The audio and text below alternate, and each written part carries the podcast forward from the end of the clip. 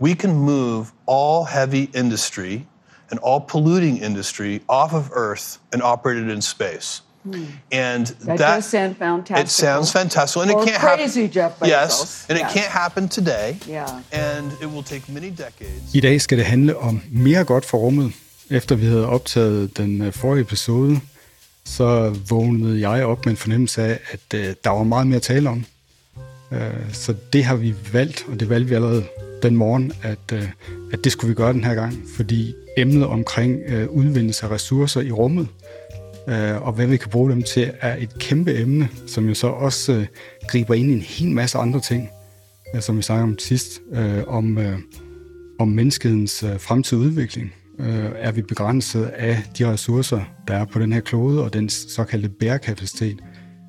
Og øh, det gjorde så også, at øh, vi fik en masse god øh, engagement for vores trofaste lyttere. Øh, der var blandt andet øh, Tommy Poulsen, som øh, nævnte en øh, science fiction-serie af Dennis Taylor, der hedder Bobbyverse, som, øh, som ingen af os kender til i forvejen. Øh, Men den skal jeg læse. Den lyder både mørk og sjov. Det må man sige. Øh, den er så øh, øh, foregår lidt længere ude i fremtiden, end, end det vi nok taler om her. Øh, og jeg har så i mellemtiden også læst en, øh, en science fiction bog, der så foregår sådan på en 10-15 års horisont, øh, som hedder Delta V. Den kommer vi også tilbage til. Øh, men der var an, andet engagement på Twitter. Øh, der var Sten Ejler, som vi var meget glade for, øh, gav udtryk for, at han synes, det var en meget spændende episode, og så sagde han også, at øh, han synes, at det var en visionær syntese, vi havde fået lavet af Robert Zubins tanker om, at øh, vi skulle ud i rummet og udnytte ressourcerne der, og så øh, Hans Roslings øh, venlige menneskesyn. Og det var virkelig interessant at få den spillet tilbage i hovedet, og det var også noget af det, der er med til at bekræfte og sige, at der er meget mere at tale om her. Ja, og, og hånd, håndtegn til Sten, som jo... Og det varmer hjertet, når, når sådan nogle ord kommer fra ham, fordi han ved virkelig meget om rumfart. Jeg agter, agter hans viden på det punkt meget højt. Og jeg fandt jo så også i den han scene ud af, at øh, Sten har været med til, eller faktisk skrevet en bog om rumfartens øh, fysik. Øh, Jeps. og den skal jeg helt klart have fat i. Øh, Sten er en klog mand, og arbejder så jo som videnskabsformidler. Så det er ikke tosset. Nej, så, så hvis, øh, hvis vi prøver lige at spille bolden op her den her gang i sådan den mere politisk-ideologiske sfære, øh, for at tage den derfra, hvor øh, kan man sige, det sten, han sådan, øh, det spejl, han holder op for os i forhold til, til hvor vi er nået hen, så er det jo øh, sådan set interessant at, at, at tænke på det, som Zubin har sagt, som er, at øh, der var en rigtig dårlig idé på færre i det 20. århundrede, og det var, at øh, der er ikke nok til alle. Øh, og det kan man sige, det er jo en idé, øh, der er i hvert fald nogen, der er, med, der er med til at føre ind i det 21. århundrede. Og øh, hvis vi så skal lave en hård reduktionisme på, øh, på stort set al politisk ideologi, så er, at, er det jo, at det egentlig kan reduceres til fordelingspolitik. Mm. Øh, og, og det er det, vi kender, og det er den øh, boks, vi er, eller vi er inde i, eller de streger, der er tegnet op, og det er det, øh, folk de øh, går op i med liv og sjæl, og øh, man kan sige, at øh, der er nogen, de synes, at øh, det er staten eller folket, der skal bestemme, hvem der har hvilke ressourcer. Der er andre, der har en tro på, at øh, et marked mag- på magisk vis i sig selv kan sørge for, at ressourcerne kommer rundt og bliver allokeret de rigtige steder. Den usynlige hånd. Netop. Der er nogen, der tror, at øh, hvis man tilhører en bestemt øh, etnisk gruppering eller en nation, så skal man sørge for, at der er nok til dem, der tilhører den nation, og så skal man ellers øh, være mere eller ligeglad med alle andre. Øh, og alle de her ting er jo, når man reducerer det, en eller anden form for aftapning af, af den her fordelingspolitik. Og det, øh, man kan sige, vi øh, måske er i gang med at arbejde os ud i, det er jo så argumentere for, øh, sammen med nogle andre øh, typer, som for blandt andet Subrin, at der er sådan noget mere, at, øh, at der er det her rum derude, og der er ressourcer, vi kan tage, og så kan vi måske endda komme ud af den her øh, måde at tænke politisk ideologi, som kan reduceres til fordelingspolitik. Det kunne Ja, i hvert fald være en vi stor er jo- vision.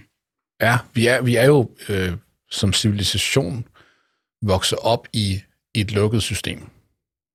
dog med den undtagelse, at der altid er tilstrømmet energi til det lukkede system.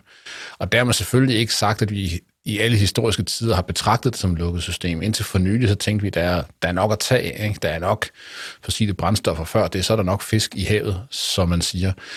Øh, der, der var jo rigeligt øh, med plads til at skaffe sig af med tingene igen. Øh, så er det så gået op for os, at den her plads, den er måske ikke så voldsomt stor, som, som man troede. Øh, men, men, men før man ligesom kiggede på hele kloden som et lukket system, øh, som man så ikke helt gennemskuddet var lukket, øh, jamen så har man kigget på landområder. Og derfor har politik jo altid handlet om at skaffe sig nyt land, så man kunne gro noget mad til sin befolkning. Ikke? Og det har drevet krigene. Øh, og, og på den måde, så har menneskeheden jo ikke rigtig kendt til andet, end at skulle skaffe sig noget mere. Og det vi så skal undersøge lidt i dag i hvert fald, øh, sådan måske berøre, det er, hvad nu hvis, hvad nu hvis der var nok at tage Ja, nu nævnte det med landområder, så kan man tage et, et, et, øh, et frygteligt eksempel på det, er jo selvfølgelig Nazi-Tyskland og ideen om, at man skulle have mere lebensraum. Uh, men hvis vi kigger på, uh, hvor mange mennesker, der bor i Tyskland i dag, så er det jo langt flere, end der gjorde i 1930'erne. Og det, der jo har løst problemet for Tyskland, det, er, det var jo ikke mere større landområder. Det jo teknologisk udvikling. Mm. Og det er jo nok det, som heller ikke rigtig er bygget ind i, øh, i de fleste politiske ideologier at, øh, at det er jo faktisk teknologisk udvikling, der, der gør det muligt for os at gøre mere, og især gør, også gøre øh, mere med mindre. Ja, så, så det vi skal se på, det er jo, kan geopolitik disruptes? Og hvad kræver det? Fordi driveren, motoren i geopolitik, har altid været at kæmpe om land. Øh, af mange forskellige grunde. Råstoffer, Lebensraum, for at bruge det udtryk, øh, men også strategiske øh, militære muligheder for at kunne beskytte sit eget land osv. Ja, og så når vi nu taler om lande, øh, så er der også øh, vores øh, trofaste lytter Niklas Frank, som, øh, som mindede om, at Luxembourg jo faktisk prøver at skabe sig en rolle som, øh, som rumfartsnation. Øh, og det er jo fuldstændig rigtigt. Øh, og øh, det, der er noget baghistorien for det, det er simpelthen, at, øh, at øh, et af de store øh, telekommunikationssatellitfirmaer faktisk er, holder til i Luxembourg. Så i Luxembourg så har, så man helt tilbage i 80'erne, 90'erne, hvor meget økonomisk værdi der kunne skabes i at, øh, at have aktiver ud i rummet. Øh, og derfor så er det, så, som Niklas skal opmærksom på os, at, at Luxembourg faktisk har, har lavet lovgivning, som øh, adresserer det med ejerskabsforhold i rummet, øh, som jo vi nævnte, ikke rigtig er, i hvert fald i forhold til privat ejerskab, adresseret i øh, Outer Space Treaty, som blev øh, vedtaget i 60'erne, hvor man jo bare gik ud fra i, øh, kan man sige, i, i lyset af den kolde krig, at det ville være øh, supermagter og nationalstater, der havde adgang til rummet, og derfor var det deres øh, ejendomsforhold, så at sige, der skulle reguleres, eller rettere, at, at de ikke kunne på, øh, kalde sig noget som nogen form for ejerskab af, mm. af, af landområder eller territorier i, i rummet. Og lige bare lige en parentes, øh, en lille indskydelse der, det er, at, at det, det er jo fedt, at et, et absolut, en absolut lille nation som Luxembourg øh, officielt vil satse på rummet som, som en driver for økonomi, når man tænker på, at, at Danmark med al den teknologi, vi har, og øh, teknologi, der decideret medvirker til, til rummissioner, både ESA regi og NASA-regi, øh, har et styre, som er fuldstændig, altså har et ironisk forhold til Danmark som rumfartsnation. Og jeg tror, at Danmark som rumfartsnation, det eneste, jeg har hørt sige det, øh, det er jo Tina Ibsen og Anders Høgh i Rumsnak, altså, som, som netop kigger på dansk medvirken i rummet. Men hvor kunne man da godt ønske sig lidt mere politisk opbakning til den industri, fordi vi har faktisk teknologien til det. Øhm, men øh, ja, nu må vi ikke engang sende raketter op for dansk jord længere jo. Det er slut med det. Det var bare den parentes. Lad os lige øh, i hvert fald fornævnt det. Det synes jeg godt. Øh, men så er der så den øh, science fiction roman, Delta V af Daniel Suarez, som jeg fik læst her. Og, og det sjove ved, det, ved den er så også, at der spiller Luxembourg nemlig en rolle. Så han, han tager lidt fat i det.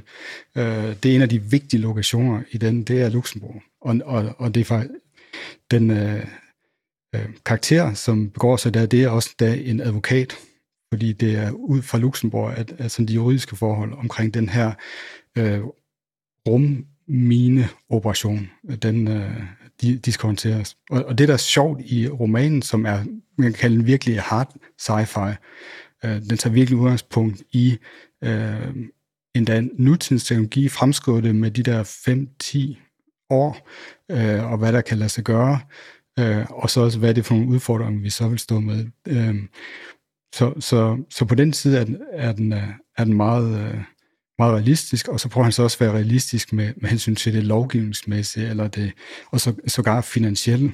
Øh, og så bliver lavet et øh, persongalleri også, hvor der er nogle, øh, selvfølgelig nogle rummilliardærer. Øh, og der er selvfølgelig en, øh, en Bezos-agtig type, som vil have industrirummet, øh, og så er der en, en Musk-agtig type, som, øh, hvis vi tænker de her 10 år frem, knap 15 år frem, stadigvæk er nået til Mars, men stadigvæk øh, taler om det her Mars og arbejder på det. Øh, og så kommer der så sådan en, en dark horse, øh, endnu en milliardær ind fra, fra siden med et øh, projekt. Øh, og jeg skal selvfølgelig lave nogle spoilers, for den er faktisk øh, ret fed. Det, man kan måske endda kalde den en space mining opera. Øh, fordi en space mining opera. der, der, der er også gang i den. Men, øh, men øh, jeg måske sige, at ham, den sidste milliardær, der kommer på banen, han er sådan, øh, måske mere Knud Thorsen end, øh, Knud Thorsen end øh, Elizabeth Holmes, i den forstand, at... Øh, Her har I mig tilbage. Øh, ja, i den forstand, han, han faktisk får bygget noget, og, øh, og det fungerer også, men finansieringen af det er vildt suspekt. ja, det, lyder jo, det lyder som en god karakteristik. Ja. Visionerne var der, ja. men, men underskrifterne, dem, dem lavede vi undervejs. Ja. ja præcis. Men altså, det med kultur, han fik jo faktisk bygget nogle ting.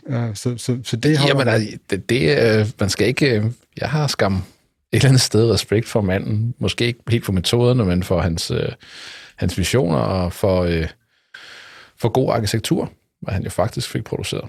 Men det er en anden historie. Det er nemlig. Øh, men, men det her, man kan sige, ham, øh, det her wildcard, han kommer med, det er så øh, mere at tage fat i øh, den, den nære horisont, og så hive det øh, ind i det cislunare rum, som man også kalder det. Øh, I hvert fald den ressourceudnyttelse, der skal finde sted. Øh, cislunar altså rum. cislunar som CIS. Vil du ikke lige definere det, bare så man ikke misforstår det? Jo, det skal vi lige have... Øh, det er ikke noget med ciskønnet at gøre. Overhovedet ikke. Det sidste, øh, det kommer på denne side øh, på latin, så det betyder simpelthen det rum, der er indstyret af den, den kugle, kan man sige, der, der udspændes af, af månens kredsløb, og så lægger man gerne lidt til med altså jord-månesystemet, basalt set. Mm. Øhm, og hans idé er så også, at, at for eksempel i forhold til den her moskagtige type, at, at det Mars simpelthen ligger for langt væk, og som vi også lavede en episode om øh, sidste år, at øh, der er en del problemer forbundet med det, og at det at øh, lave en backup-civilisation på Mars jo ikke nødvendigvis løser de problemer, vi har her på Jorden. Mm. I hvert fald ikke på kortere øh, sigt. Øh, så, så, så det handler om den her mission ud til en, en asteroide, og så hvordan man får sat sådan en, en uh, operation op, og uh, hvordan man får den op at køre også. Så, så der er ikke sådan meget uh, sådan, uh, ja, minedriftsovervejelser i den. Og det synes jeg, det synes jeg var ret fedt. Og, og det, som, uh, som vi så kunne bruge til, det var jo så koblet lidt på, hvor vi nåede til sidst, som var, at, uh, at vi fik at snakke frem til, at der er nogle ressourcer derude. Og, mm. og nogle af de ressourcer, der er i, så er de her uh, near-earth uh, objects, uh, kunne uh, gøre en forskel her på jorden, eller i hvert fald i det her jord-månesystem. Men og det er jo så der, vi kommer til, til noget af det, vi synes er rigtig sjovt. Hvordan vil man gøre det rent teknisk? Og mm. det fik vi jo ikke talt så meget om sidst, og det er derfor, at vi synes, der er basis for mere godt for rummet. For man kan jo lave mange forskellige øh, arkitekturer for det her, og noget andet det er jo også, at øh, hvis man skal have en øh, solid forretningsmodel for det, og sørge for, at der er en finansiering for det, øh, så man kan få spundet det her op, og så er det også bæredygtigt på længere sigt, så skal det jo ligesom kunne løbe rundt. Og, mm. og det problem, det fik vi i hvert fald ikke uh, løst sidst. Nej, og det er også et problem, som måske står med. Uh, vi har jo for mange, mange, mange episoder siden talt om Mars eller ikke Mars, hvor jeg var jo lidt på Musks side, tror jeg, og, og tænkte, det, det kunne en spændende tur til Mars, det synes jeg, vi skal gøre. Men problemet er jo finansieringen, fordi det er ikke noget billigt eventyr. Og øh, uanset hvor visionær Musk er, så har han også en evne til at bygge forretninger, der kører rundt også på den korte bane, og det er jo imponerende. Men, men, men hvad er det af værdi, der skal hentes på Mars? Ikke? Øhm, altså af monetær værdi, det kan, der kan være meget god værdi ellers, men erkendelsesmæssigt, og det her med at måske redde menneskeheden på en eller anden måde, og men det er tvivlsomt, at det er måden at gøre det på. Øh, hvorimod at, at minedrift i rummet, som vi talte om, og industrialiseringen af rummet, som vi skal tale om nu, det er, der er bare nogle penge på den kortere bane, og vi ved jo godt, at en del, del innovation bliver drevet af øh, kapitalinteresser. Det, øh, det har det med at få flyttet nogle mennesker øh, frem i bussen, ikke? Jo, og så få skabt de her helt nye øh, kapabiliteter, som, mm. øh, som menneskeheden ikke har haft før. Og altså i forhold til det med det politiske ideologiske, vi talte om tidligere, altså jeg hælder nok maleren mere og mere til, at det er de store gennembrud i, i, i, i den menneskelige civilisation, det kommer, når vi får, vi bliver ny, stand til at gøre nye ting med teknologi. Uh, det meste politik handler om bare om at flytte rundt på, på klodserne. De mm. klodser, mm. der er i forvejen. Mm. Og det er så nok der, hvor vi står ved sådan en, uh, en udfordring nu, ikke? hvor vi kan vælge prøve at, at begynde at pakke os sammen, eller som, som Zubrin og andre også vælger at sige, så må vi altså videre. Ja. Og så må vi udnytte de ressourcer, der er ude i et fuldstændig dødt rum. Altså, der er jo ikke fundet liv på de her, for eksempel uh, near-earth objects, altså de her asteroider og andre, altså mindre himmellegemer tæt på jorden. Der er ingen liv der, men det har vi her i vores biosfære. Så det var så også uh, den uh, afvejning, eller trade-off, man kunne lave, det var at sige, hvis vi skal drive rovdrift mod noget, så er det bedre at gøre det i de her, mod de her fuldstændig døde ressourcer i et dødt rum, der er i, i den grad ude på at dræbe os, end, mm. i stedet for at gøre det i, inden for biosfæren. Og, øh, og før vi forlader det politiske, fordi det har vi aftalt, det skal vi, vi skal over i det tekniske. Øh, men det underlige er her, øh, jeg ved ikke, eller jeg ved, jeg ved sgu ikke, om det er underligt, men, men lige nu er, bliver det jo, allerede før man overhovedet er gået i gang, så er det blevet politisk, fordi da Bezos kom hjem fra sin første flyvning, og indtil videre seneste flyvning, øh, så talte han noget begejstret om rummet. Nu har han næsten været deroppe og har set jorden lidt udefra. Og, øh, og sad med en kæmpe, sin kæmpe store Stetson på, og, og, og sagde, at vi skal have industri ud i rummet. Vi skal have den forurenende industri ud i rummet. Og det bliver øjeblikkeligt politisk, fordi Bezos er den, Bezos nu er. Øhm, jeg faldt over et citat i øh, Gizmodo, og nu er det ikke, fordi Gizmodo skal, altså, ligesom er er et nyhedsmedie, jeg sætter på en helt høj pedestal. Øh, men jeg synes, den her artikel var sådan særskilt dum, øh, selv for Gizmodo. Det er en fyr, der hedder Brian Kahn, som er sådan et, øh, øh, jeg vil sige, hvis man lige kigger ned over hans, øh, hans værk, så er han sgu ikke den hurtigste knallert på havnen. Men øh, han kan ikke lide Bezos overhovedet, og, øh, og sige, at, at øh, citat, moving entire industries into space is just unfathomable. Det vil sige, at han starter en artikel med at sige, at han har absolut ingen fantasi eller vision. Producing, say, an electric Ford Bronco or even an Amazon Echo in space is quite possibly the dumbest idea I have ever heard. Og så slår han tonen an. Og jeg er sikker på, at der er mange derude, der er enige med ham, at fordi at Bezos siger noget, så er det per definition lort. Fordi man er en røv. Og, øh, øh, og, og, og det er egentlig stadig den her øhm, øh, øh jeg vil næsten sige, venstrefløjs reaktionær tilgang til noget, der faktisk kunne være et gennembrud øh, på så mange fronter, som, som virkelig generer mig. Og det er ikke, fordi jeg er blå rent politisk, men jeg synes bare, at der er en del af venstrefløjen, som øh, i, i den grad lige skal prøve at løfte blikket lidt. Ikke? Øhm, Øh, og, og det bliver meget det her med, okay, en milliardær har sagt et eller andet, øh, det, det kan vi ikke bruge til en skid, fordi han var sikkert bare, nu har han bare uddrive rovdrift på noget andet. Men som du siger, og det var sådan set pointen med at nævne Karen her, hvis vi skal drive rovdrift på noget, og det bliver vi nok nødt til, fordi ideen om at lave et bæredygtigt samfund ud af øh, 7 milliarder mennesker øh, er svær. I hvert fald i forhold til den bærekapacitet, vi har talt om. Så vi bliver nødt til på en eller anden måde, altså det er ikke et nulsumsspil det her, det bliver det altså heller ikke i rigtig lang tid. Vi bliver nødt til at have nogle kilder af energi, og vi bliver nødt til at have nogle kilder af råstoffer. Og der ligger verdensrummet, ikke? Dødt, koldt, bestrålet. ikke noget specielt fedt sted at være, og, øh, og der er plads nok. Så, og, så det er sådan set bare at komme i gang, ikke? Men øh, Karen, der han havde vel en, øh, kan man sige, ret grundlæggende misforståelse også. Ja, det, det, det bliver dummere. Ja, ja, det ja. bliver dummere.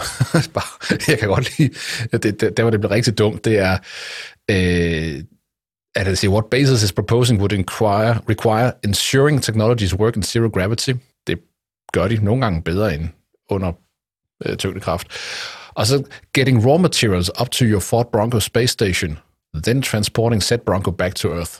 Altså, så tanken om, at man kunne finde de her råstoffer i rummet, har ikke strejfet Brian Carney, hans øh, automat øh, had mod, mod Bezos.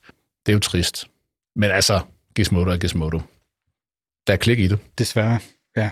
Fordi altså, det er jo helt... Det, der er vi jo også enige. Hvis, hvis det var det, øh, Bezos ville, øh, sende ressourcer op i rummet, øh, råstoffer op i rummet, forarbejde dem der, for så sende dem tilbage igen, så, det, så ville så det dum også er manden altså ikke. Det er han ikke, og, og som vi nævnte i afsnittet The High Frontier, øh, Bezos, han er jo på sin vis øh, student af Gerard O'Neill, øh, som øh, var ham, der havde ideen om The High Frontier, og det, at vi skulle have de her øh, bebyggelser i rummet, cylindriske bebyggelser blandt andet, O'Neill-cylinderen, som kaldes. Um, øhm, så, så selvfølgelig så har, har Bezos også tænkt over det. Men, men det kan, der kan jo så være noget med, at Bezos måske ikke er så god til at få det kommunikeret. Øh, det er sådan en helt anden snak. Øh, men men det, ideen er jo i hvert fald, at uh, der er nogle ressourcer derude. Vi skal først, som vi sagde om sidst, uh, have identificeret dem. Og det er i sig selv noget af et problem at finde ud af, hvor der er nogle øh, af de her near-Earth objects. Og det kan så være, at det kræver sværme af rumteleskoper, der kigger efter dem. Øh, så skal vi så hen til dem også. Øh, mm. Og øh, vi skal nok øh, benytte til derude sådan noget prospecting, som vi kalder det inden for, for, for minedrift. Vi er nødt til at tage hen til nogle af dem, og så bore i dem, for faktisk at finde ud af, hvordan de er sammensat. Så kan man nok ja. begynde at klassificere dem, øh, og, og begynde at finde ud af, hvorfor nogle af dem er det øh, mest værd at satse på først. Og det er jo så der, vi, vi, vi rammer sådan en, et, uh, et bootstrap-problem, der vi skal finde en måde på, hvordan den her rumøkonomi og den her udveksling af ressourcer, den kan, uh, den kan svinge sig op via stigbøjlen, som øh, kommer op på hesten. Uh, og det tror jeg, det er der faktisk ikke rigtig nogen, der har et, et, et bud på endnu.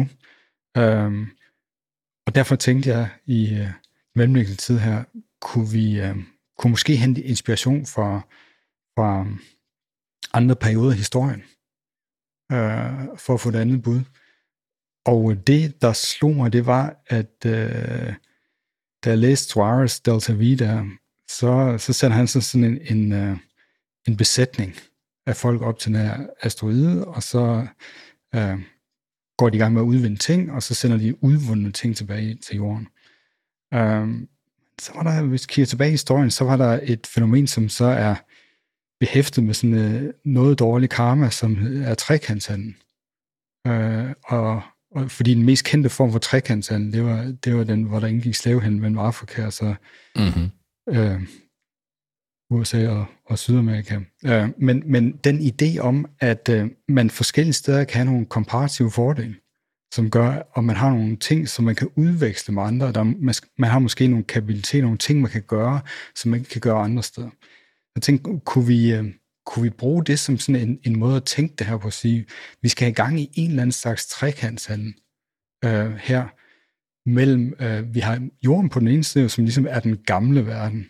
Mm. Øh, så har vi et sted, hvor der er nogle, øh, nogle ret døde ressourcer ude i de her near-earth objects eller asteroider, Øhm, og så har vi det her cislunar rum, altså når vi er i kredsløb øh, omkring jorden, eller kredsløb omkring månen, eller ligger i Lagrange-punkterne og sådan noget, så er vi derude, hvor vi er, vi er kommet op af jordens øh, umiddelbare tyngdebrønd, øh, men vi har mikrogravitet til, øh, til rådighed, og, øh, og der er meget mindre delta V øh, krav for at bevæge sig deroppe mellem tingene, end der hvis vi skal hele vejen ned til jorden op igen.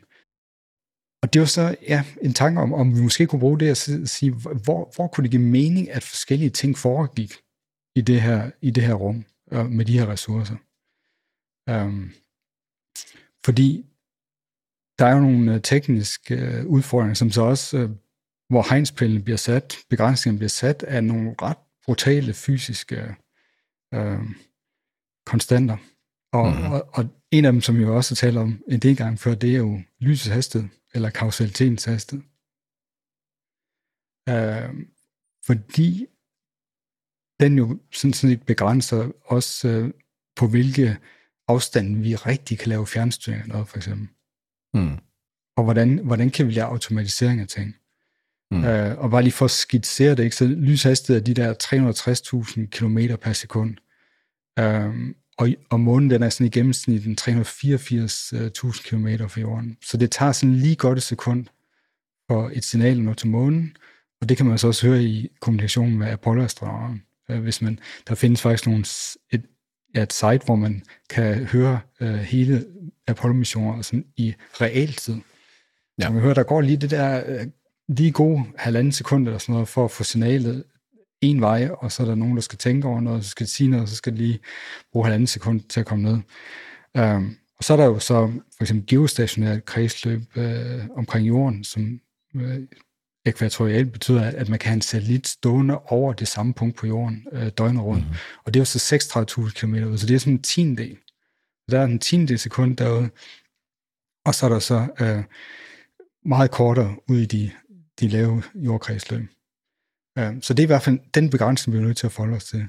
Øh, den her kommunikationsbegrænsning og fjernstyringsbegrænsning. Og det, den spiller, ja, det spiller også en rolle i Delta V-romanen, fordi de kommer ud et sted, øh, væk fra jorden, hvor, hvor det jo tager et kvarters tid på, på et signal at nå frem. Ja, fordi grund til, det er vigtigt at snakke om både fjernstyring og naturligvis øh, automation og, og øh, autonome, øh, autonom maskineri, er, fordi vi skal ikke forestille os en industrialisering som den, vi kigger tilbage på med sådan lidt angst, ikke? og øh, tusinde millioner mennesker, der øh, slider sig ihjel i øh, øh, beskidte fabrikker og, øh, og dør af, øh, af cancer. Øh, hele den arbejderkultur der, som jeg tror, nogen i hvert fald forestiller sig, at det skal vi ligesom det skal vi se igen, ikke? Altså, at Bezos han må flytte hele sin, sin herlagarbejder op på en rumstation, og så kan de gå og slide sig til døde der. Øhm, der, der, vi taler om en form for disruption her, og der, der sker det med disruption, at det er ikke ligesom de gamle mønstre, vi, vi, vi bare fører videre. Nogle kan godt blive ført videre, men, men, men mange vil også blive brudt. Og det, der i hvert fald er meget, meget dyrt, og bestemt ikke kan betale sig, uanset hvor kynisk en forretningsmand man er, det er at flytte rigtig mange mennesker ud i kredsløb. Fordi mennesker er tunge at flytte. De skal have ilt, de skal have vand. Fagfingeren måske insisterer på et måltid mad ny og næ. Det, den går simpelthen ikke, og det vil sige, når vi snakker industri i rummet, så vil det være automatiseret industri med nogle ganske få, sandsynligvis specialister, mennesker, der kan handle selv, uafhængig af det her delay, du taler om i, i radiokæden. Øhm, jeg tror, vi i meget højere grad skal se det som, altså sammenlignet med brugerplatforme. Brugerplatforme, som øh, ja, tilbyder hårdt job, men det er sørme også vellønnet. Øh, forholdene er relativt gode, sikkerheden er relativt meget top, øh, og det er nok mere den form for arbejdspladser, vi vil se derude med 99,9% automatisering, fordi det simpelthen kan betale sig. Modsat på jorden, hvor du altid kan få noget billig arbejdskraft, hvis du virkelig gerne vil, ikke? og hvis du ikke har nogen moral. Præcis. Og det er så interessant i, i Suarez Delta Vida, der, der sender han så, øh, kan man sige, en, en, øh, en besætning ud til sådan en asteroide. Øh, og, øh, og det, de jo så gør derude, det er, at øh, man kan sige, de hakker stykker af asteroiden, og så har de faktisk også et produktionsapparat derude, øh, så de forædler de her ting, som de, øh, som de, de fjerner fra, fra asteroiden. Og når vi taler om det her med automatisering og potentielt også øh, sørge for ikke at have mennesker øh, steder, hvor det er svært at hjælpe dem, og hvor de er i den grad udsat for øh, andre farer, øh, såsom øh, soludbrud for eksempel. Øh, der, er også, der sker jo noget, og kosmisk stråling, der sker jo noget, når man kommer uden for jordens øh, magnetfelt. Øh, det er jo en fantastisk beskyttende barriere, vi har der i hver anden blandt mm. blandt os. Øh, så, så, så min tanke er der, at, at øh, når vi kommer ud, når vi skal ud til de der øh, asteroider, og vi skal hente materiale, så er det måske en, et spørgsmål om at holde det så enkelt som muligt, og stort set gøre det til, at det handler om afhentning. Øh, fordi vi jo for, for, faktisk der har brug for, øh, på grund af, af afstanden, at, øh, at det er ret autonome øh, teknologier, som faktisk kan gøre nogle nok ret enkle ting Mm. temmelig automatisk. Ja. Øh, fordi øh, det at begynde at forædle på tingene, forædling, det kræver et andet type industrielt apparat. Øh, og begynde at have noget, der minder om raffinaderier, for eksempel. Mm. Så skulle du have et, noget, noget med sådan et raffinaderis kompleksitet, der skulle kunne køre nærmest autonomt, eller i hvert fald kunne styres, givet det her øh, kommunikations... Øh, øh. Ikke? Den, Ja. ja. den bliver sværere, fordi Ja. der er så mange bevægelige dele i, i et, et raffinaderi, og det er der, hvor det begynder at måske en gang imellem være nødvendigt at have mennesker, der kan, der kan gribe ind mere eller mindre i realtid. Lige præcis. Men et raffinaderi vil jo have det helt fantastiske jordkredsløb. Eller det kunne også være månekredsløb. Men, ja. Men øh, der, er, der er flere grunde til, at vi ikke har lyst til at, at raffinere råstofferne på asteroiderne. Det er sådan med asteroider, at de, øh, de er nogle gange meget langt væk. De kommer tæt på os i en periode, øh, og når de så sætter kursen ud på den anden side af solen, og hvor de kan opholde sig lang tid, fordi de kan have nogle ret ekscentriske baner, øh, øh, jamen så, øh, så gælder det om at komme væk fra dem. Det giver ikke nogen mening at have, have et minedrift og et raffinaderi på en asteroide, der er milliard kilometer på den anden side af vores sol. Så vi har sådan en vis periode, vi skal spotte den, vi skal ud til dem, så har vi måske nogle, nogle år, øh, hvis jeg husker rigtigt, øh, hvor, hvor vi kan arbejde der, måske mindre, og så skal vi væk igen. Så vi har ikke lyst til at have store, komplekse fabrikker der. Vi har lyst til at få nogle chunks af nogle, noget råmateriale smidt øh, ud fra solen i jord- eller månekredsløb, altså ind i cislunar space. Øhm, og der har vi så lyst til at forarbejde den. Men der er også en anden grund til, at vi ikke har lyst til at tage dem ned til jorden og forarbejde den. Øh, et, jeg spår i fremtiden, så det her med at lave raffinering på jorden, eftersom det sviner, det bliver dyrt, fordi alle lande, hvor du har tænkt at bygge et raffinaderi, øh, og, og udvinde øh, grundstoffer fra, fra malm, øh, jamen det, de, de vil have en masse skat, fordi du sviner. Så det går ikke. Det bliver billigere at lave det kredsløb, når du i forvejen har råmaterialer deroppe. Det er selvfølgelig en præmis.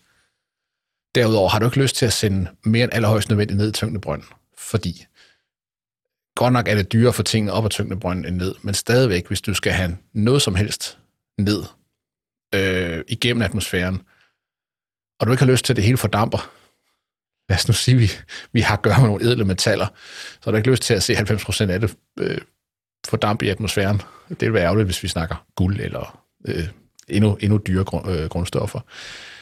Øh, så du vil, du vil gerne pakke det ind. Du vil gerne tage det ned, kontrolleret, og øh, det er dyrt at gøre med en form for malm. Du vil sige, du har lyst til at udvinde de rene grundstoffer i kredsløb, og så tage det ned kontrolleret i atmosfæren. Så hvor du så på jorden kan forarbejde det til fin elektronik, hvis det skulle være det. Ikke? Øh, så, så det lyder som en god øh, arbejdsfordeling, det der. Ikke? Altså, minedriften langt væk, øh, processering øh, tæt på i jordkredsløb eller cislunar øh, space, og så kan vi øh, tage tingene ned på jorden i en semiforarbejdet form, øh, og så kan vi begynde at lave vores, øh, vores elektronik der, indtil vi igen får, indtil vi får flyttet den op i, i rummet, fordi det, det er så også nogle grunde til rent teknisk, men det kan vi jo komme til. Ja, for, for, for det, der jo så også giver mening, det er i hvert fald, at de ting, der bliver øh, udvækst med jorden til at starte med, at det er nogle, nogle flaskehalsressourcer, ikke? altså nogle ressourcer, som for eksempel de her sjældne jordartsmetaller, ikke? som mm. øh, er svære at finde i jordskorpen, og hvor det sviner enormt meget at finde dem, og der er de her geopolitiske udfordringer omkring. Der vil det helt klart være en disruption på mange forskellige måder, at, at de bliver mere tilgængelige. Øh, men, men hvis prøver at gå tilbage til den der skitse med trekantshandlen, så, så det der jo så begynder at aftegne sig her, ikke, det er jo, at, at hvis vi skal ud ved de her asteroider, øh, simpelthen hente klumper af materiale, så noget af det, den gamle verden kunne udveksle med det, med det andet ben trekant, det er jo, at som siger, sådan noget som elektronik, øh, mikroprocessorer, robotter, det kræver noget af en industriel base at kunne lave en mikrochip. Yep. Så, og, og, og det er, Det er noget, faktisk kræver, svært. Det er meget svært, Det og det kræver nogle svært. lisografiske maskiner, som der kun er et hollandsk firma, der laver, og der er Ja. sindssygt meget know-how, som for eksempel Taiwan Semiconductor, de, de har, øh, for at de kan lave øh, de her øh, nanometer øh, teknologier. Så, så altså det næste, generation, næste generation af Apple chips, øh, M1X, og den nok kommer til at hedde M2, de er jo nede på 5 nanometer teknologi nu. Det er kun et firma i verden, der kan producere maskinen, der kan det. Og de chips går igennem omkring 2.000 processer, før de kan sendes ud som chips. Altså, tror pokker, der er mangel på dem efterhånden. Ikke? Det er det er måske, som jeg hørte en, øh, en fornuftig menneske udtale sig i radioen her for et par uger siden, det er nok den sværeste teknologiske proces nogensinde udført af menneskeheden. Mm. Det siger ikke så lidt. Det gør det. Og, og det, der kan man sige, det er jo så det, den gamle verden kunne bidrage med til, til den nye verden. Det er sådan noget som, som øh, mikroprocessorer, robotter, øh, til, øh, øh, robotteknologi, øh, styring også. Altså man kan sige, hvis vi inde i, i øh, der skal udvikle software til det her, der er måske nogen, der sidder og overvåger de her systemer mere eller mindre i realtid. Der er måske nogen, der sidder og laver fjernstyring, især når vi taler om det med raffinerier, men der er i hvert fald nogle, noget, noget gevaldigt øh, mission control, der skal til os for at holde styr på de sonder, der er ude ved asteroiderne, Øh, monitorere, hvordan det går med dem. Så, så det er noget, det, kan man sige, det kan den gamle verden. Den sender så de her ting ud til, øh, til asteroiderne, og så har vi nogle former for rumtransport øh, fartøjer, som er nogle, nogle fragt øh, malmfartøjer, Uh, og det er nok ikke uh, ligesom Nostromo i, uh, i Alien, den første Alien-film, som er sådan en, en mellemtransport rumskib, hvor der, der så er bemandet. De her mhm. vil være fuldstændig ubemandet, og de vil måske også være forholdsvis små til at starte med. Uh, uh, sådan at, at man kan have man kan lave noget mange begge små, i stedet for at skal have de her store enheder, som siger, jamen, så har man en stor enhed, der er parkeret et eller andet sted, hvor det mm. kan godt være, at, at vi med bedre uh, teleskoper i rummet, og måske deres sværme, som kan finde nogle endnu mindre objekter, og måske også nogle af dem, som har den der størrelse, som er rigtig farlig for os her på jorden, som er, at, at uh, indtil videre, så de er for små til, at vi kan se dem fra jorden, men de faktisk, hvis de kom ind og lavede re-entry atmosfæren, så ville de være store nok til at, at, at kunne, kunne øhm, udløse energi, der, der svarer til adskillige brændbomber. Så, mm. øh, så, så, så, så få dem som vi sagde om sidst også, få, få ryddet lidt op i dem. Det kunne så også være en fordel. Så ud og hente noget med nogle sonder, og så hiver vi dem ind i det her sidste rum, og så har vi sådan en procesindustri, kan man sige, i, i kredsløb der. Og, og noget andet, som er fordelen ved at, at gøre noget der, det er jo, at for at lave procesindustri, så skal man gerne bruge noget energi. Og det er jo så det, meget vi har rigtig meget af der, fordi uh, der er vi jo så uden for atmosfæren, hvor vi kan drage fuld uh, nytte af solens energi. Øh, og sådan i runde tal, ikke, så noget af det, nok det er det bedste, man kan opnå på jorden, det er cirka en, en, en, øh, en kilowatt per kvadratmeter af solindstråling. Det er sådan en ekvator ved, ved middagstid. Men, men øh, når vi kommer op øh, over atmosfæren, så, så er vi mere op, over, øh, op omkring øh, en, en øh, 13-1500 øh, watt. Øh, og det jo så kan være hele døgnet rundt. Fordi det er jo også et problem for jorden. Der er jo noget, der hedder nat.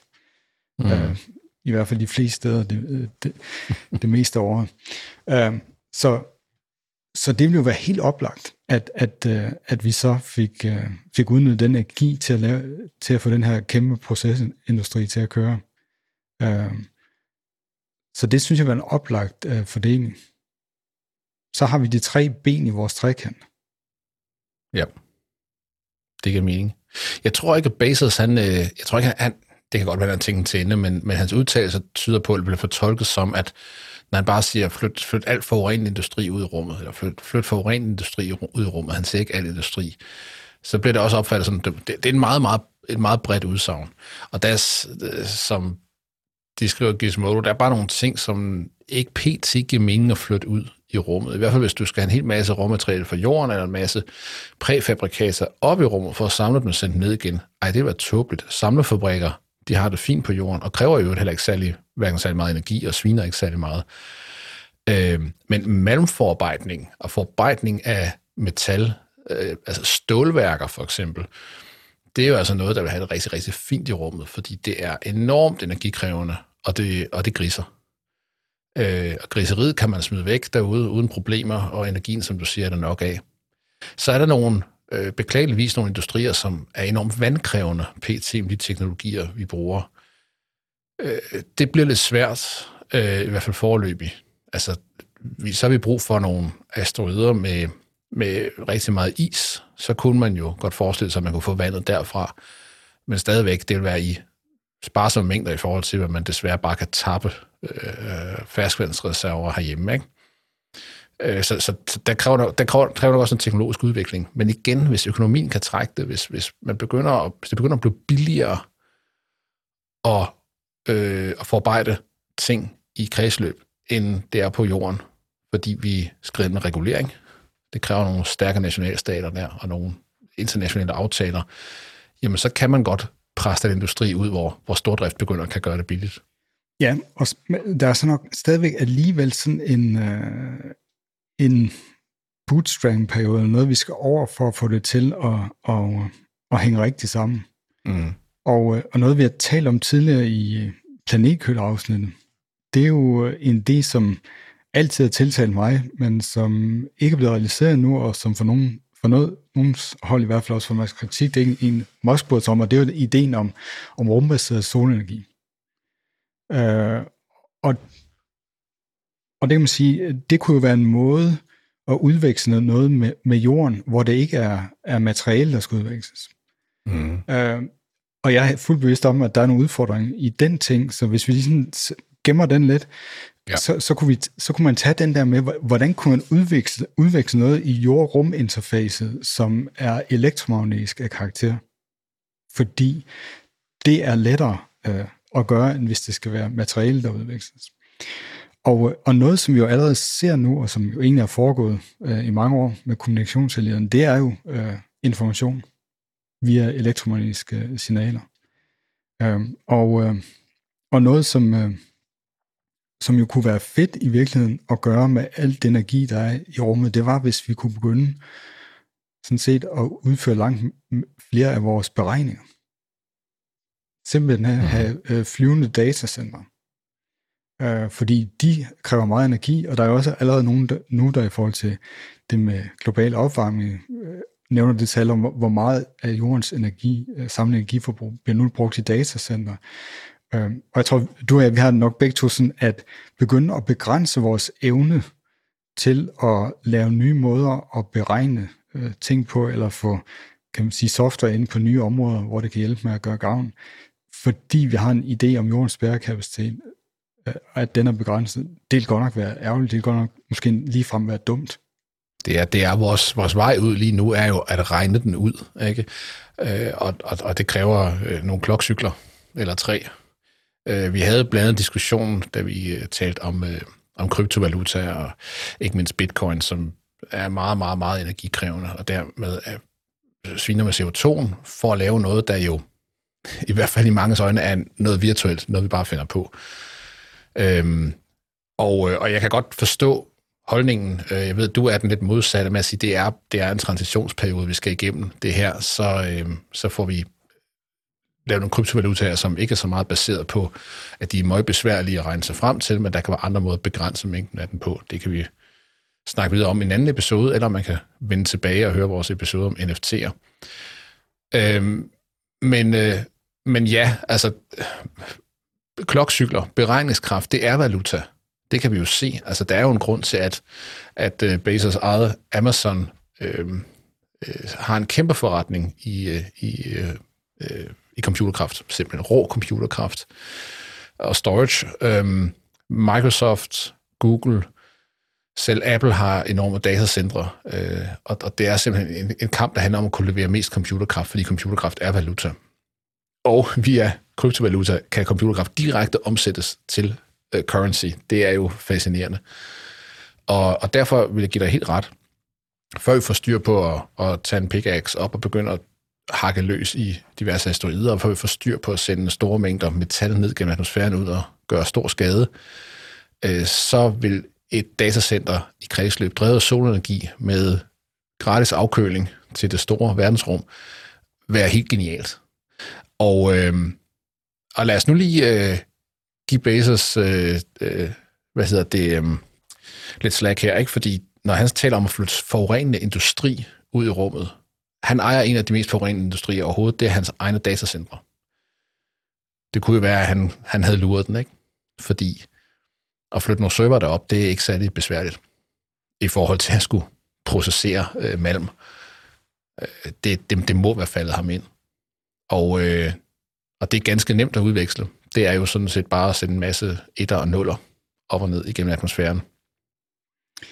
Ja, men så der, der er lige en hage ved det, og det, og det er jo sådan den, som jeg har gået og... Der er et par stykker. Nej, jamen, der er en ret vigtig hage, fordi du siger gratis afkøling, og det er faktisk det, der, det er, det, der er humlen, det er faktisk det, der er den helt store udfordring. Og derfor, at, at jeg for et år eller gik lidt i stå med tanken, fordi den øh, afkølingsproblematik, den er, den er ret, øh, den er ret øh, vital at få styr på. Sagen er, at i skyggen i rummet, er der nominelt nogle temmelig lave øh, øh, temperaturer, ret tæt på det absolut. Der er ikke nogen ledningsevne. Præcis, det er der problem. Mm. Øh, så derfor, øh, her på jorden, der er vi jo vant til, at, øh, at vi kan slippe afsted med varme. Evaporativ, det er jo det, vi kender til selv. Vi begynder at svede, så fordamper øh, vandet for vores krop, og så tager den varme med i den proces. Øh, vi kender til luftkøling, som også kan, kan, kan fjerne varmen fra, øh, fra overflader, og kan bruges i varmevækst og så videre. Men man har, de medier har vi jo ikke rummet. Det er tomt, det er lufttomt. Så den mm. eneste måde, man har at komme af med varme der, umiddelbart, det er radiativt, det er, at man stråler det væk. Og det er altså en meget mindre effektiv måde at komme af med varme på. Så, så problemet med datacenter i, i rummet, det er simpelthen den her afkøling. Fordi det ved vi også her fra jorden, at øh, en god øh, open computation, den udvikler varme. Det gør den. Og, øh, og, og, det, og det bliver den ved med. Vi kan, vi kan gøre den mere og mere effektiv. Det har Apple gjort med deres nye processorrække. Altså, virkelig meget mere effektiv. Men det er bare det her med termodynamikken. At, at, at når du laver beregning, eller faktisk når du skal skille dig af med det resultat, som du har beregnet dig frem til, så koster det varme. Og der, er, det er ikke noget at gøre ved. Du skal af med det på en måde. Eller du skal ophobe det i store mængder. Ja, og der, der findes jo øh, øh ret hårde grænser. Der er sådan noget Landauer-grænsen, øh, øh, og, og noget, der siger om, hvor, hvordan at, at øh, beregninger foregår faktisk bedst og billigt for meget lave temperaturer osv., men der er stadigvæk nogle grænser der. Men, men det var så da, øh, jeg tænkte over det med trekantshandlen, og så det her med de her datacenter, at øh, jeg synes, der måske lidt gik en pause op for mig. For sagen er jo, at hvis vi kan hente noget materiale uden at asteroider, og vi skal have gang i en procesindustri. Hvad bruger man i procesindustri for at få tingene til at flyde, og for at øh, tage faste stoffer og gøre, ja, gøre dem flydende eller gasformende? Det er varme. Energi. Man bruger varme. Du så, smelter det. Du smelter det. Så, så, så den idé, der stod mig, det var, og, og jeg har ikke set uh, den omtalt andre steder, og vi hører selvfølgelig gerne fra lytterne, hvis der er nogen, der har set den. Men det er jo simpelthen, hvis vi nu tog det her, de her råstoffer, som vi får hentet på automatisk vis ude for de her asteroider, i stedet for bare direkte at tage noget solenergi og koncentrere det, for, for eksempel at smelte den her malm, så findeler vi det. Yes, og så laver vi simpelthen et, et øh, så bruger vi det for, først til at køle, vi laver varmeveksler, der simpelthen hiver varmen ud fra de her datacenter, og så bruger vi den energi som del af det at få processeret de øh, ressourcer, vi henter fra asteroiderne. Så har vi et medium, som kan fjerne varmen fra øh, de her processorer. Og det er det medium, som har manglet i kredsløb. Den synes jeg var interessant. Fordi så kan vi lige pludselig... Den synes jeg er rigtig, rigtig så, interessant. Så kunne det lige pludselig måske bare give mening at hente dødt materiale, og så simpelthen bare køre igennem den her proces, uden endda at forædle det specielt meget, bare for at få kølemiddel til øh, øh, de her beregninger af kredsløb, som så kan køre på fuldstændig gratis øh, øh, solenergi. Og så kunne vi udveksle de her beregninger med jorden, og, og man kan jo da forestille sig, nu nævnte du uh, kryptovaluta, ikke? Altså, øh, når det handler om, øh, om beregninger, så er det også et, et tidsaspekt i forhold til, hvor hurtigt man skal bruge dem. Og øh, hvis man er med til at lave kryptovaluta, så er det nok en god idé at være forholdsvis øh, tæt på jorden, ikke? sådan at, at man kan udnytte øh, en, kort laten, en kort latenstid, sådan at man kan nå at komme med sit resultat øh, på den næste blok i øh, Bitcoins øh, blockchain, før nogle andre Øh, nu er det så ikke længere Kina, øh, der gør det. Men, men, øh, men man kan også forestille sig, og det er jo noget, noget kritik, der også har været sådan lanceret inden for sidste par år, jamen, øh, for eksempel at lave maskinlæringsmodeller, det kræver enormt meget øh, øh, processorkraft i lang tid. Øh, ja. Øh, og så er der jo sådan nogle regnet ud, hvor, hvor, hvor mange, hvor mange øh, ton CO2 har det kostet at lave en eller anden billedgenkendelsesmodel for eksempel, eller hvad koster det at lave det machine learning, der indgår i, i Teslas selvkørende biler. Men, men det fede ved det er jo, at det er jo sådan en slags batch-proces, kan man sige. Det er sådan, at man kører øh, over nogle dage øh, eller uger, øh, og så har man en, en ny model.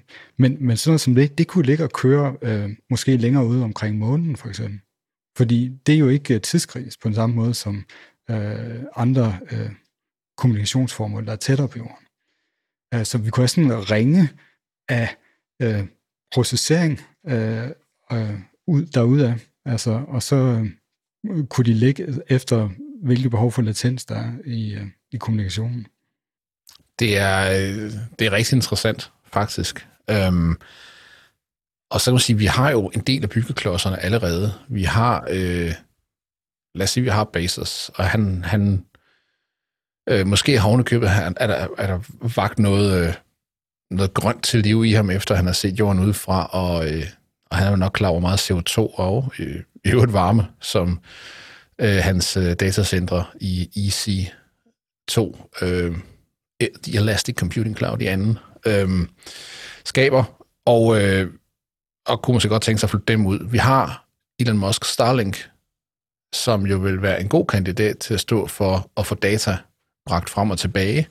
Man kan jo tænke om, har Musk været smart nok til at få lavet nogle udadrettede antenner på sine Starlink-satellitter? Eller også kommer de måske om, om et par generationer. De lever jo ikke så pokkers længe, de satellitter der, så han kan hele tiden forbedre på dem. Så mangler vi bare dem, der er friske til at flyve ud og, og hente noget, øh, noget jern, eller noget nikkel, eller noget gallium, eller hvad har vi af spændende metaller øh, derude, som øh, man kunne smelte via overskudsvarmen fra de her i kredsløb værende datacentre. Der ligger en spændende forretningsmodel og venter der i hvert ja, fald. men stadigvæk også noget af kapitalbehov for at få, få sluttet hele kredsløbet. Ikke? Og, og, og dem siger, det sige. Hvor, hvor giver det mening at starte? Giver det mening at, at, at have et mere push, hvor man siger, at vi starter fra jorden, og så øh, øh, går vi mod asteroiderne og prøver at få fat i det materiale og få det tilbage i sidste lunar rum, eller skal vi prøve at bygge, begynde at bygge datacenteret først, så det bliver sådan mere et træk, der er, og sige, jamen, når det her begynder at vokse, ja. så, så bliver vi nødt til, så, så kan det ikke, vi kan ikke blive ved med at hente kølemiddel op fra jorden, så vi er nødt til at hente det et andet sted. Um, det, det har jeg, den er jeg ikke klar på endnu, men uh, det kan vi jo tænke over.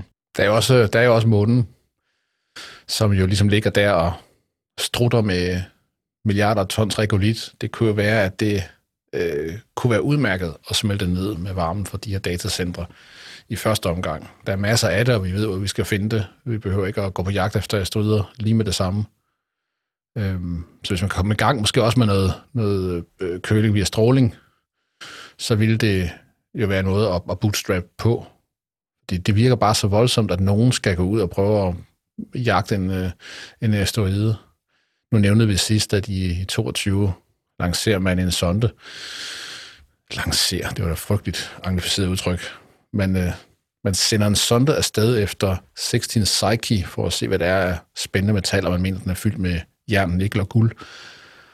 Og, øh, og, og man, man kan tage nogle prøver i 24, og så får vi se, om, om de er så interessante at gå efter, som man tror. Hvis vi skulle tage den sådan lidt ind på den øh, korte horisont, så øh, er der siden øh, vi optog øh, forrige episode kommet en, en øh, annoncering fra øh, det, der hedder Varda Space Industries, som er ret ny øh, rumfartsindustri øh, startup.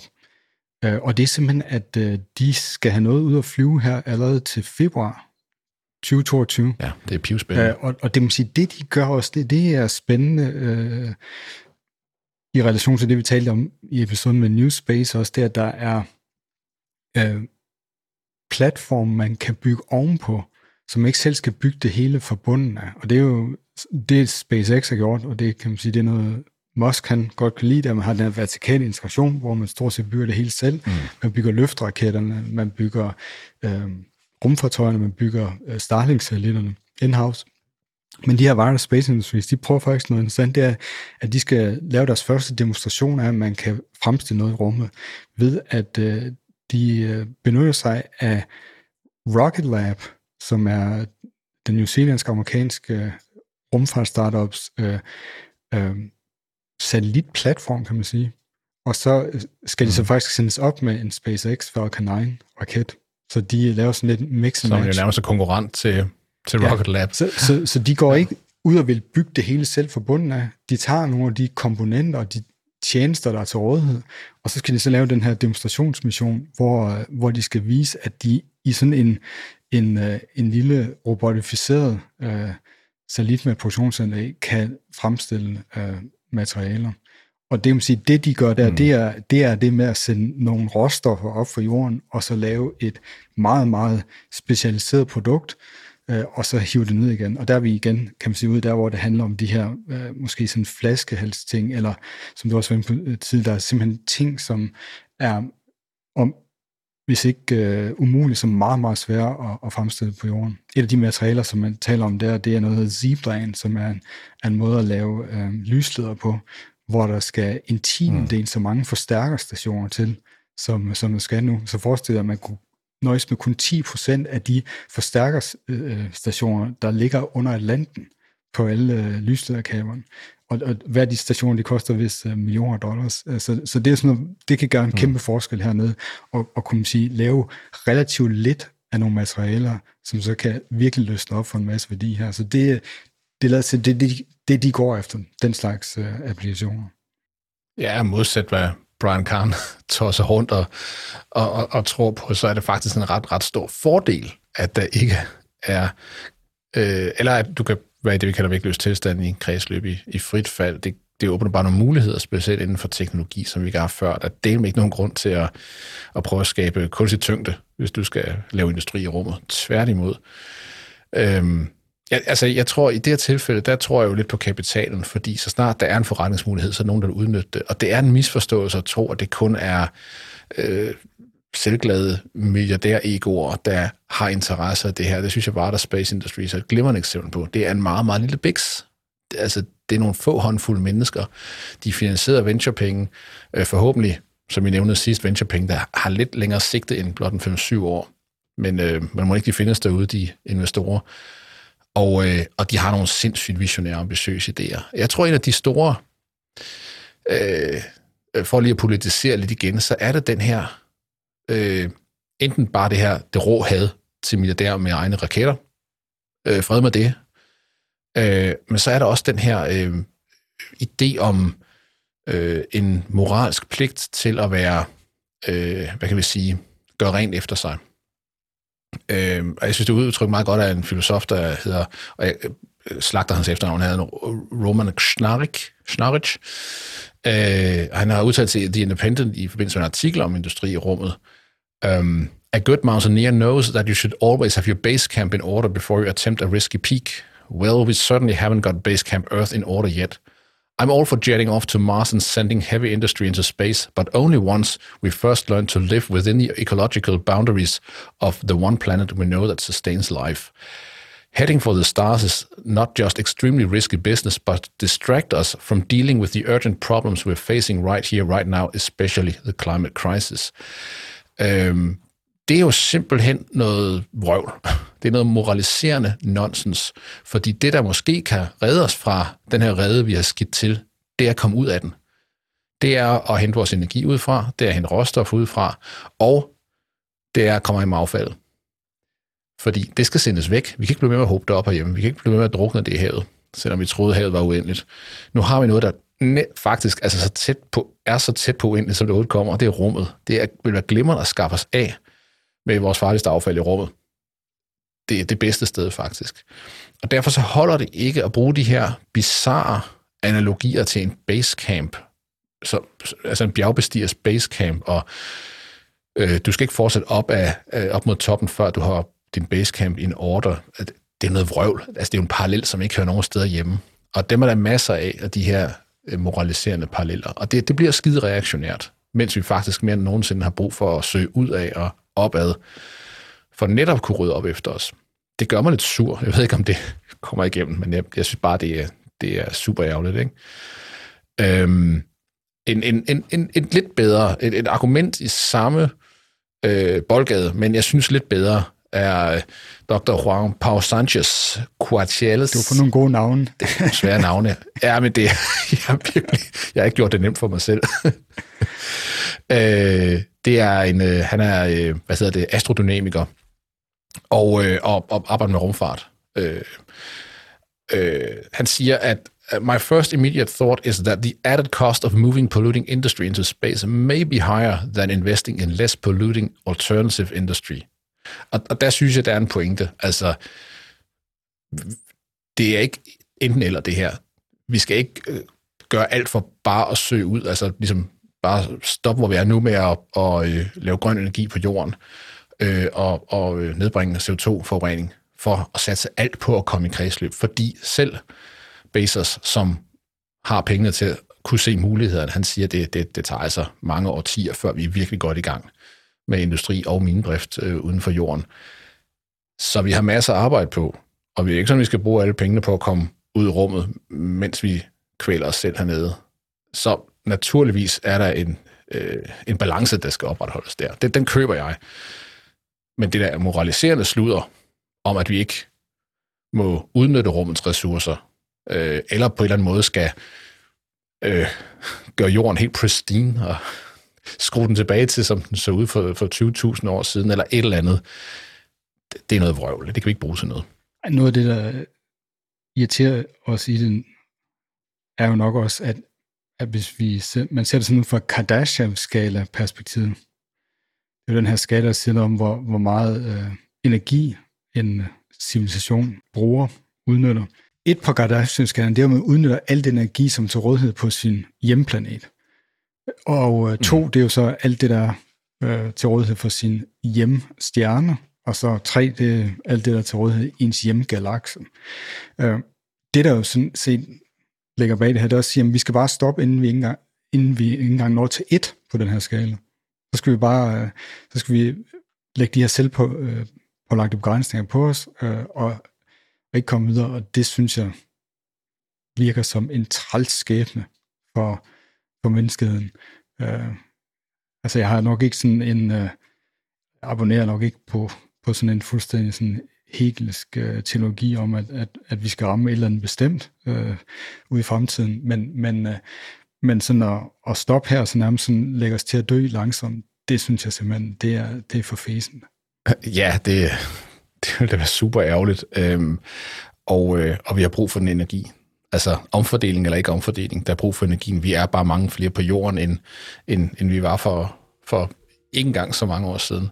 Øh, jeg kan også godt lide Kardashians, øh, hvad kan man sige, øh, jeg kan godt lide at lave en skala, der handler om at udnytte al energi i en galakse, som er på, altså det er hans trin 3, ikke? og det er jo Kardashian, det er ikke Kardashian, det er noget helt andet. Jeg ved ikke, om Kardashian har en skala, og hvad den går på, det vil jeg ikke tænke på.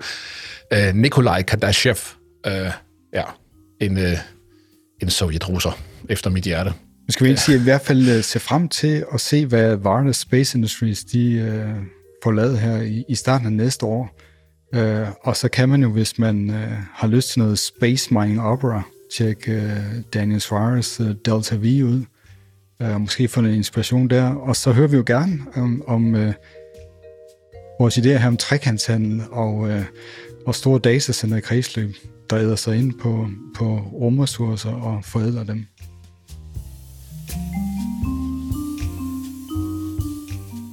Silberbauer og Blomsæt er en samtale om systemerne, videnskaben og mønstrene bag fænomener og teknologier, der præger alt fra vores dagligdag til menneskehedens ultimative skæbne.